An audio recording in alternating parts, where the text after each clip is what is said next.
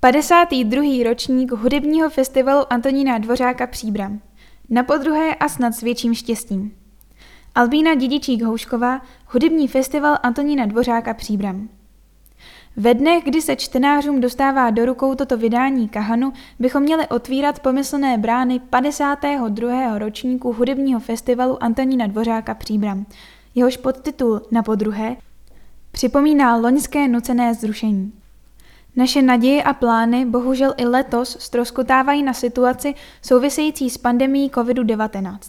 Ještě na podzim byla pro nás nepředstavitelná možnost více než ročního zákazu konání kulturních akcí, přerušená na krátkou dobu loňského léta a nejasné budoucnosti. Pocity marného snažení a čekání na zázrak ale nyní zažívají miliony lidí v nejrůznějších profesích. Ta naše k ním prostě patří. Neznamená to ale, že rezignujeme. Právě naopak. Věříme, že se naše koncerty, třeba že ne v původně plánovaných termínech, uskuteční. V programu letošního ročníku je pro diváky připraveno 16 klasických koncertů, včetně koncertu spojeného se světovou premiérou vítězných skladeb čtvrtého a pátého ročníku kompoziční soutěže, kterou každoročně náš festival vyhlašuje, dále dvě operní představení určené dětskému publiku, komponovaný pořad Antonín Dvořák a jeho vliv na americkou hudbu, navazující tematicky na populární immersive koncerty z let 2018-19 a tradiční open air projekt Den s Antonínem Dvořákem s asi 15 koncertními vystoupeními, výchovnými programy a besedami na nejrůznějších místech příbramy. V rámci festivalu je plánováno rovněž pořádání benefičního koncertu pro vilu Rusalka – ve středu 8. září, v den, kdy se Antonín Dvořák před 180 lety narodil, uvede Národní divadlo Brno v rámci slavnostního večera koncertní provedení opery Rusalka. Těšit se můžeme jako každoročně na vynikající umělce. Nelze jmenovat všechny, snad tedy jen namátkou a podle abecedy Baroko Sempre Giovanni, Jiřího Bártu, Kateřinu Englichovou, Epok kvartet, Terezii Fialovou, Debašiše Čaudrýho, Chuei Iwasakiho, virtuosy rodiny Klánských v čele s Ivanem Klánským, Martinu Kociánovou, Lenku Máčikovou, Moravskou filharmonii Olomouc, již zmiňovaný operní soubor Národního divadla Brno, pražské komorní solisty v čele s Janem Mráčkem, Skety, Pavla Svobodu, Ondřeje Šalinga, Vilema Veverku či Zemlenského kvarteto.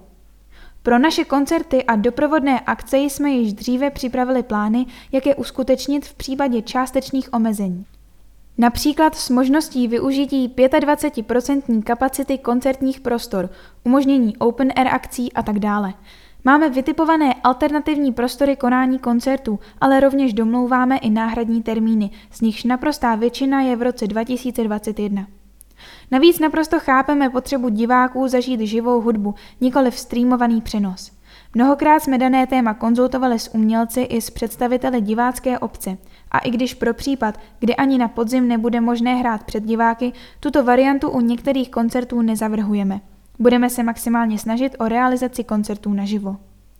Přestože 20. dubna festival slavnostním koncertem nezahájíme, dvě z jeho akcí se tento den přeci jen svého startu dočkají.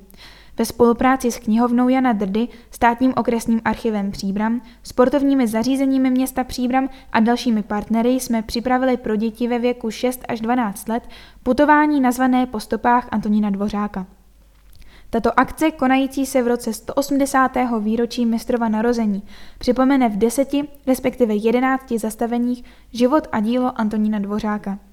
Na děti čeká dobrodružná cesta plná úkolů a hádanek, na jejímž konci bude kromě získaných zážitků a vědomostí i sladká odměna. Pro 20 vylosovaných pak odměny hodnotnější. Zároveň s touto akcí bude probíhat i pátý ročník výtvarné soutěže pro žáky prvního stupně základních škol. Tato soutěž má vždy dvě témata – Jedno spojené s operním představením pro děti, které každoročně na festivalu s velkým ohlasem uvádím, a druhé obecné, určené dětem, které nemají možnost operní představení navštívit. Letos je bohužel zřejmé, že operní představení pro děti neproběhne. Všechny děti tedy mohou malovat na téma rodina. Náš festival také vyhlásil již po šesté kompoziční soutěž pro skladatele do 40 let. Doufáme, že i přes nynější nepříznivou situaci k nám doputují skladby mladých autorů od nás i ze zahraničí. Současná doba, která nepřeje osobnímu setkávání a společným zážitkům, eskaluje potřebu komunikace cestou virtuální. Jelikož ani my nemáme mnoho jiných možností, jak upozornit naše diváky na probíhající změny, jsou naše webové stránky hfad.cz a facebookový profil místem, kde lze najít veškeré aktuální informace. Je zřejmé, že ročník, který je před námi, bude alternativní, adrenalinový a plný změn. Věříme však, že nás čekají krásné zážitky, které nám všem pomohou zapomenout na dobu covidovou, na vše špatné, co přines.